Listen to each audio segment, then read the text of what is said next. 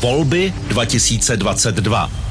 Přerozdělování mandátů v komunálních volbách funguje jinak než ve sněmovních. Kroužkování kandidátů totiž není to samé jako křížkování. Při počítání výsledků se nejprve pracuje s hlasy pro danou stranu, doplňuje ředitel odboru voleb Ministerstva vnitra Tomáš Jirovec. Potom v tom systému zjišťování výsledků voleb se ten hlas primárně počítá jako hlas pro tu volební stranu jako celek a podle toho se určí mandáty. Možná změna pořadí na kandidátce může nastat až potom, co je o počtu zastupitelů pro konkrétní stranu jasno, říká v informačním videu Klára Dlubalová z Ministerstva vnitra. Teprve v druhém kroku mohou vaše hlasy pro konkrétní kandidáty těmto kandidátům pomoci k zisku mandátů, které jejich strana v zastupitelstvu získala. Ve volbách do Senátu je to jednodušší. Používá se většinový volební systém. Každé dva roky se volí třetina horní komory parlamentu. Letos tak půjdou svého senátora vybrat lidé v dvaceti sedmi volebních obvodech.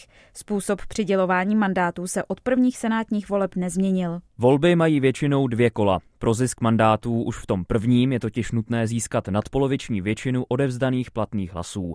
Pokud tuto většinu nezíská žádný z kandidátů v prvním kole, postupují dva nejúspěšnější do kola druhého.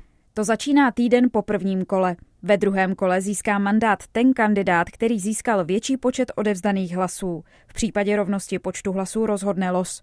O nových senátorech tedy nemusí být jasno už tuto sobotu, ale až příští víkend. Andreja Kubová a Vojtěch Tomášek, Radiožurnál.